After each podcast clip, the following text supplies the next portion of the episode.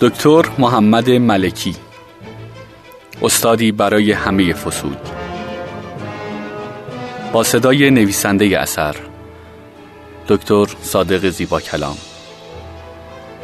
نشر روزنه.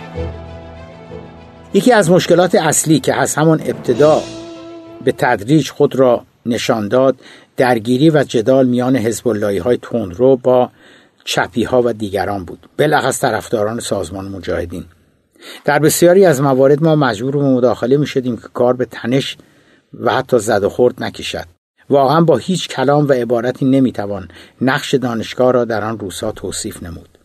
سخنرانی ها مناظره ها جلسات سیاسی و اجتماعی پرسش و پاسخ در دانشکده ها همه روزه انجام می گرفت و واقعا مردم اشتهای سیری ناپذیری برای شرکت در این نوع جلسات داشتند. از دکتر ملکی دیگر هیچ حال و خبری نداشتم.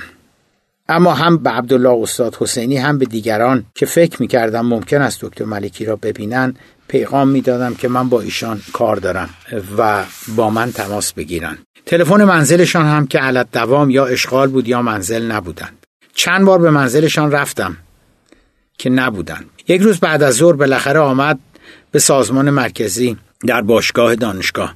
واقعا از دیدنش خوشحال شده بودم. به شوخی بهشان گفتم دانشگاه را باز کردید و بعد همان را با بغل پا پاس دادید به دیگران به خودتان رفتید. اینجوری که نمی شود آقا. کار را که کرد؟ آن را تمام کرد. شما کار را نصف نیمه رها کردید. دستم را گرفت و گفت راست میگی؟ گفتم با همه وجود.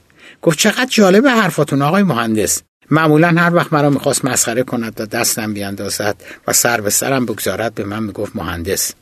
بعد با لحن تمسخرآمیزی بهم گفت ولی فرد همواره از این حق برخوردار است که تصمیمش را تغییر دهد. من تا بازگشایی دانشگاه با شما بودم. اما از این حق برخوردارم که حالا بخواهم تصمیمم را تغییر دهم. و دیگر با سازمان ملی دانشگاهیان همکاری نداشته باشم آقا صادق. درست آقای مهندس لیبرال؟ گفتم نه درست نیست. گفت به همین سرعت زدی زیر حرفات. بعد دستم ول کرد و گفت حالا چیکار داشتی با من؟ من من کنان گفتم بالاخره بایستی هر ازگاه اینجا باشید. گفت باشم که چیکار کنم عزیز من؟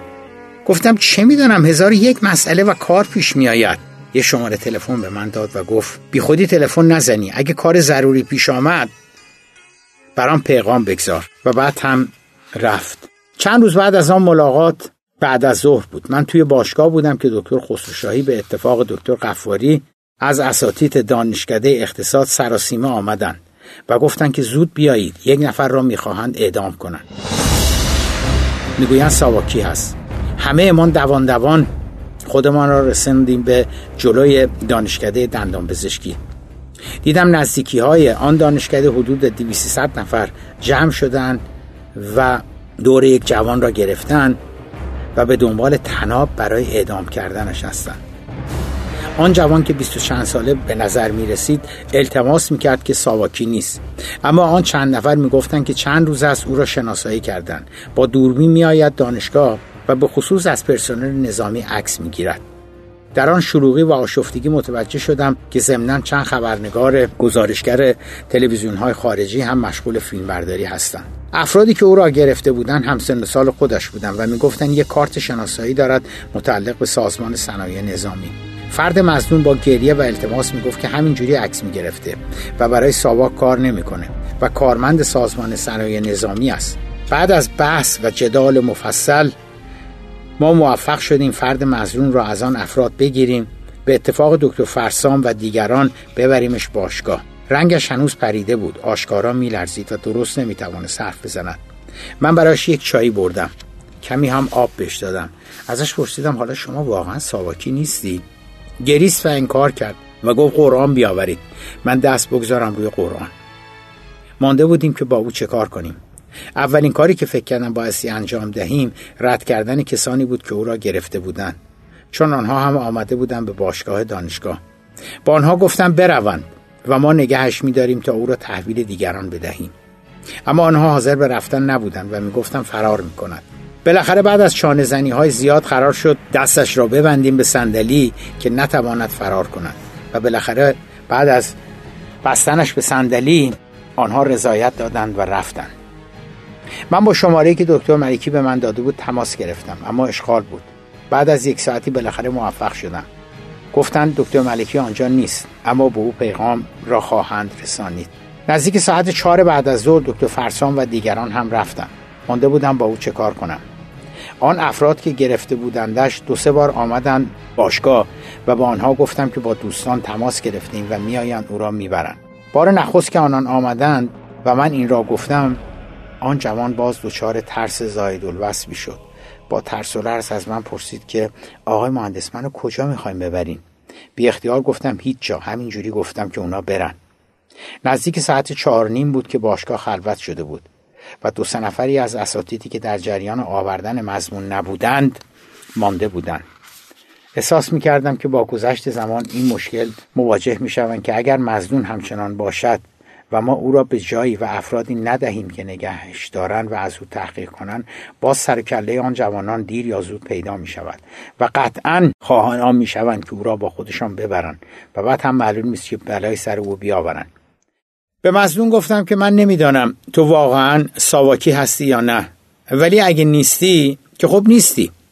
اما اگر هستی اخلاقا به من قول بده که با آن تشکیلات دیگر همکاری نکنیم خودم هم از بلاحت و سادگی خودم خندم گرفته بود. حالا هم تا اون بچه ها نیامده ان بلند شو برو. بعد با سرعت از صندلی بازش کردم. دستم را گرفت که ببوسد. کشیدم و صورتش را بوسیدم. در حالی که میگریست به سرعت از در باشگاه خارج شد. ساعت نزدیک پنج بود که دکتر ملکی آمد. نمی‌دانم از کی شنیده بود که داستان چی بوده. گفت کجاست؟ گفتم من ولش کردم رفت. فکر کردم الان با من قیامت می‌کنه. اما فقط گفت پس مرض داشتی من تا اینجا کشوندی؟ می‌دونی من چقدر کار داشتم؟ یک کلام هم در مورد موضوع از من نپرسید و چیزی نگفت. در همین اسنا بود که آن چند نفر جوان مجددا آمدن و من گفتم که دادیمش به دوستانمان بردندش که از وی تحقیق کنند. یکی از آنها گفت ما از اینجا نمی رویم تا مطمئن شویم. دکتر ملکی گفت از چی مطمئن بشین؟ من به اتفاق چند نفر از دوستان آمدیم و او را بردن برای تحقیق و مطلب تمام شده رفت. شما هم بروید پی کار زندگی خودتان. آن فرد گفت که ما را هم ببرید آنجا. ملکی گفت شما چیکاره مملکت هستید؟ و محکم بهشان پرید و گفت از, از اینجا همین الان اگر نروید بیرون میگم دانشجوها بیان بیرونتون کنن. با عصبانیت به آنها گفت که می‌دونید اگر جلوی دوربین های تلویزیون خارجی بلای سر آن جوان ولو آنکه واقعا هم مأمور ساواک بوده باشد می آوردید چه فاجعه و چه مصیبتی برای این نهزت به بار می آوردید همه شهرت و همه اعتبار این نهزت در دنیا به خاطر پریز آن از خشونت است. این همه آدم تو خیابان ها گلوله خوردن. ولی ما حاضر نشدیم یه فشنگ حتی مشقی به طرف ماموران رژیم شلیک کنیم. شاهکار این انقلاب در این بودش که شعارش این بود ما به شما گل دادیم شما به ما گلوله. آن وقت شما می‌خواستید تو روز روشن آن هم وسط دانشگاه تهران یک نفر را از درخت حلقاویز کنید. چقدر رژیم شاه حاضر بود خرج کند تا یک صحنه اینجوری از این نهزت به دنیا مخابره شود. آن وقت شما مفت مجانی داشتید این کار را برایش انجام می‌دادید. عملا آنان را از باشگاه بیرون کرد. و بعد هم در حالی که از من خداحافظی می‌کرد پرسید پس موابقی اساتید کجا هستند گفتم تا چهار نیم بودن بعد از درب باشگاه خارج شدند و رفتن. دکتر ملکی در حالی که می‌رفت من هم همچنان به دنبالش تا درب باشگاه رفتم. بعد برگشت دستم رو گرفت گفت چه کار درستی کردی ولش کردی رفت. یک روز اوایل بهمن ما تازه کارمان رو شروع کرده بودیم که دکتر ملکی آمد باشگاه. مرا برد بیرون و به من گفت که روحانیون می‌خواهند در مسجد دانشگاه تهران متحسن شوند. تا امام به کشور باز نگردند یعنی مقامات رژیم ایران اجازه بازگشت ایشان را ندهند می‌خواهند به تحسنشان ادامه دهند و به عنوان اعتراض در دانشگاه بمانند. من برای هماهنگی و همکاری با آنها تو و کازم را پیشنهاد کردم. اما کازم خیلی تمایلی به همکاری با آنها ندارد. بعد ادامه داد که البته شما قرار نیست کار خاصی انجام دهید. اما از جهت اینکه فعلا دانشگاه دست شماها هست می‌خواهم با آنها همکاری کنید. در ضمن قرار شده برای مصاحبه با خبرنگار خارجی هم تو کمکشان کنی. همه کارها را خودشان با کمک دانشجویان انجام می‌دهند. اما درستش این است که ما هم به هر حال پیشنهاد کمک و هماهنگی بهشان بدهیم. من چون می‌دانستم تو میانت با آخوندا خوبه است تو را در نظر گرفتم. گفتم من حرفی ندارم. گفت پس من اسم تو را با آقای بهشتی یعنی مرحوم آیت الله شهید بهشتی می‌دهم. فردا یا پس فردا قرار است بیاین. چیزی شد من را در جریان بگذار. و بعد دستم را فشرد. و جالب است مرا در آغوش گرفت بوسید و رفت. فردایش در حدود چهل پنجاه نفر از روحانیون به مسجد دانشگاه آمدند. از میان چهرههایی که میشناختم مرحوم شهید بهشتی آقای هاشمی رفسنجانی مقام معظم رهبری و عبدالمجید مادیخواه بودند. با آقای مادیخواه از زندان آشنا بودم و مدتی با هم در یک بند بودیم. با توجه به اینکه بیشتر کارها هم در دست آقای مادیخواه بود از همان ابتدا کار افتاد بر روی یک روال همکاری. هر روز چهار پنج مصاحبه به زمان انگلیسی برای روحانیون از جمله مقام معظم رهبری مرحوم بهشتی و خود آقای مادیخا انجام می‌دادم. البته تحسن روحانیون خیلی به درازا نکشید چون چند روز بعدش در دوازده بهمن امام وارد ایران شدند. دکتر ملکی دو سه بار آمدند و در جمع روحانیون متحسن حضور پیدا کردند و با آنها صحبت نمودند. من دیگر او را ندیدم. تا یک روز نزدیکی های 22 بهمن دکتر اپری در باشگاه به من گفت که فردا بعد از ظهر دکتر ملکی می‌خواهد یک جلسه داشته باشیم. پرسیدم یعنی جلسه سازمان؟ گفت نه ظاهرا می‌خواهد یک سازمان اسلامی از اساتید تشکیل دهند. گفتم یعنی چی؟ گفت منم خیلی موافق نبودم ولی خیلی ها ملکی را گذاشتن تحت فشار برای به راه انداختن یک تشکیلات اسلامی از اساتید. فردای آن روز در یکی از اتاقهای باشگاه دانشگاه در حدود 20 نفر از اساتید آمده بودند. ولی دکتر ملکی نیامده بود. به جز دو سه نفر مابقی را نمیشناختم. دکتر اپری همگی را معرفی کرد. نکته جالب 7 نفر بودند که اساتید دانشگاه پلیتکنیک و دانشگاه ملی یا شهید بهشتی امروزی بودند. الباقی مال دانشکده های مختلف دانشگاه تهران از جمله سه نفر پزشک بودن از دانشکده پزشکی. از دانشگاه صنعتی شریف امروز و آریا مهران روز هم جالب است که هیچ کس نبود. از معرفی جمع که بگذریم که توسط اپری انجام شد دکتر اپری ادامه داد که تا برادرمان دکتر ملیکی برسن من یک مقدماتی را بگویم. هدف از تشکیل این جلسه ایجاد یک تشکیلات اسلامی از اساتید دانشگاه تهران است. و در مرحله بعدی هم امیدواریم که تشکیلاتمان را گسترده تر کنیم و از دانشگاه های شهرستان ها هم عضو بگیریم. وسط صحبت های اپری دکتر ملکی هم رسید و اپری رشته کلام را به او سپرد. ملکی حرف جدیدی افزون بر آنچه که اپری گفته بود اضافه نکرد. من نخستین کسی بودم که دستم را بردم بالا و پرسیدم که با توجه به وجود سازمان ملی دانشگاهیان چه ضرورتی برای تشکیل یک تشکل مشابه و موازی وجود دارد آقای دکتر ملکی. به علاوه برخی از ما با سازمان ملی دانشگاهیان داریم همکاری می‌کنیم. اعتراض دیگرم آن بود که ایجاد یک تشکیلات اسلامی باعث گسترش اختلافات و رقابتها درون سازمان خودمان خواهد شد در حالی که همه تلاش ما میبایستی در جهت کاهش اختلافات باشد. سکوت ملکی باعث قوت قلبم شد و مخالفتم را پررنگتر کردم. گفتم یکی از اهداف ما دانشگاهیان در این نهزت به دست آوردن استقلال برای دانشگاه ها از حکومت است. تا همچون دانشگاه های غربی در ایران نیز خود اساتید دانشگاه امور برنامه ریزی و مدیریت دانشگاه و تحقیقات را خودشان به دست گیرند. اگر قرار شود که دانشگاه توسط دانشگاهیان اداره شود در آن صورت ما اساتید میبایستی یاد بگیریم که با مخالفان و کسانی که مثل ما نمیاندیشند آقای دکتر ملکی کار کنیم. تشکیل یک سازمان که صرفا متشکل از اساتید مسلمان باشد دقیقا خلاف این جهت است.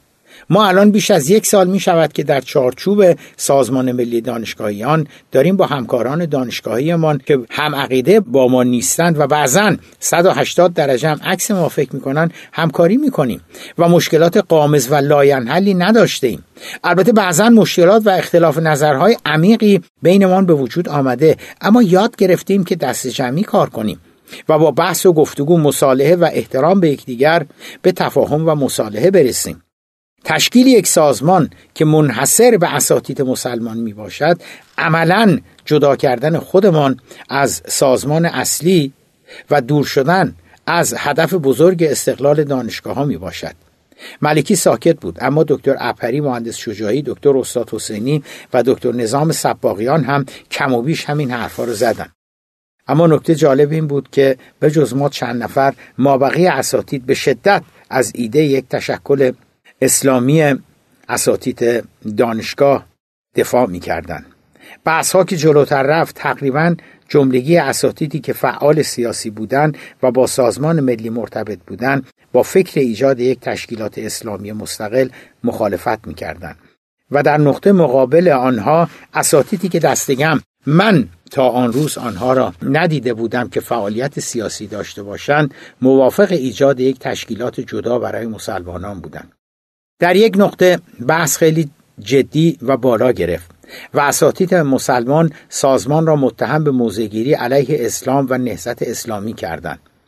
یکی از آنان گفت که ماهیت چپگرا و ضد اسلامی سازمان ملی دانشگاهیان روشنتر از آن است که نیازی به بازگو کردن باشد و ادامه داد که تعجب می کنم چگونه اساتیدی که ارق دین دارند حاضر شدند با سازمان ملی دانشگاهیان همکاری کنند من دستم را بردم بالا ولی ملکی به من اجازه نداد. و من هم بدون اجازه شروع کردم به پاسخ دادن. ولی ملکی متوقفم کرد و با سر به من اشاره کرد که حرف نزنم. و یک یادداشتم برایم فرستاد که حرف نزن. از شدت عصبانیت و توهینی که به سازمان شده بود و به ما شده بود داشتم منفجر می شدم اما لغو دستورش را نکردم. و به دستور ملکی ساکت شدم. بالاخره جلسه نزدیکی های چار پنج تمام شد. یا درستتر گفته باشم ملکی نگذاشت که اختلافات بیشتر شود و یک جوری برخوردها را جمع جور کرد. بعد از جلسه به من گفت بنشین باهات کار دارم. دو نفری آمدم بیرون و دور دانشگاه قدم زدیم. به من گفت ببین من هم همه این چیزها رو که تو می‌گویی می‌دانم. من هم می‌دانم که خیلی از اینها که امروز اینجا جمع شده بودند به اسم اساتید مسلمان نه اهل مبارزه بودند نه اهل مبارزه هستند بلکه آدم های فرصت طلبی هستند که حالا که اوضاع دارد به این سمت می رود یادشان افتاده که مسلمان هستند. یادشان افتاده که میبایستی مبارزه کنند. یادشان افتاده که اساسا مبارزه ای هم هست. اما صادق جون چاره ای نداریم. باید با آنها باشیم. اگر خودمان را کنار بکشیم آنها یک تشکیلات به راه میاندازند. و من از حالا بهت میگم که چه کار خواهند کرد. همه کارها را در دانشگاه ها دست خودشان می‌گیرند. چپی ها را کنار می‌زنند یا حتی ممکن است از دانشگاه اخراج کنند. اختلافات با چپی ها را بیشتر خواهند کرد و درست نیست خودمان را از اینها جدا کنیم. اینها بالاخره این تشکیلات اسلامی را می‌خواند به راه بیاندازند. بنابراین بهتر است ما کنارشان باشیم چون ضربه و لطمهشان در آن صورت کمتر خواهد بود. بعد هم از من ایراد گرفت که برخورد تو هم اصلا درست نیست. داری با آنها از موضع تکبر و غرور انقلابی برخورد می‌کنی.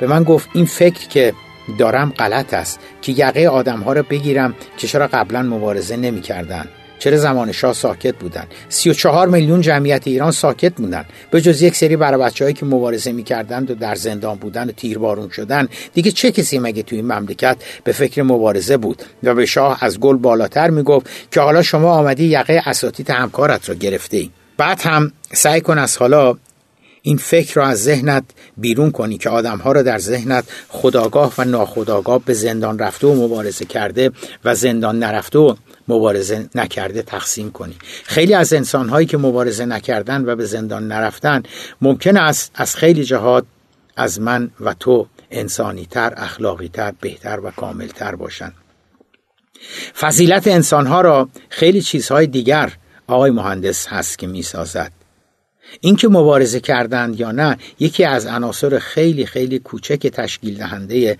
فضیلت انسان هاست حرفای ملکی آن روز از در دانشگاه تهران مثل نوازشی بر روحم می نشست. واقعیت آن است که او درست به هم می گفت. تجربه بیش از دو سال زندگی با زندانیان سیاسی هم کم و بیش شاهدی بود برای حرفهای آن روز دکتر ملکی اتفاقا پیشبینیش در مورد تشکیلاتی که اساتید مسلمان می‌خواستند به راه بیاندازند و بالاخره هم به راه انداختن درست از آب درآمد. نام آن تشکل شد جامعه اسلامی دانشگاهیان. و به مرور زمان حقت که شم وجود سازمان ملی دانشگاهیان بعد از انقلاب رو به خاموشی رفت و عملا محو شد جامعه اسلامی دانشگاهیان هر روز نیرومندتر شد. در ابتدا دکتر ملکی، دکتر اپری، دکتر سباقیان و من با آن سازمان که جامعه اسلامی دانشگاهیان بود همکاری داشتیم. اما به تدریج آنها محترمانه ما را هم کنار گذاشتند و خودشان شدن همه کاره. در عمل هم جامعه به جز صدور بیانیه و اعلامیه محکومیت این جریان یا حمایت و پشتیبانی از دولت و مسئولین انقلابی کار دیگری انجام نداد. چرا البته یک کار اصلی هم داشت. جامعه اسلامی دانشگاهیان در حقیقت نردبانی شده بود و پلی شده بود تشکیلاتی شده بود برای تقسیم پست ها و سمت های مدیریتی دانشگاه ها و وزارت علوم در میان اساتید مسلمان.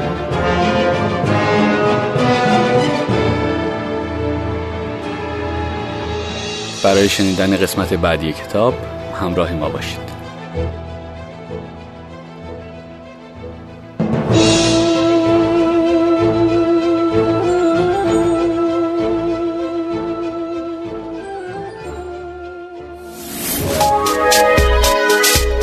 شنوتو سرویس اشتراک گذاری فایل های صوتی www.shenoto.com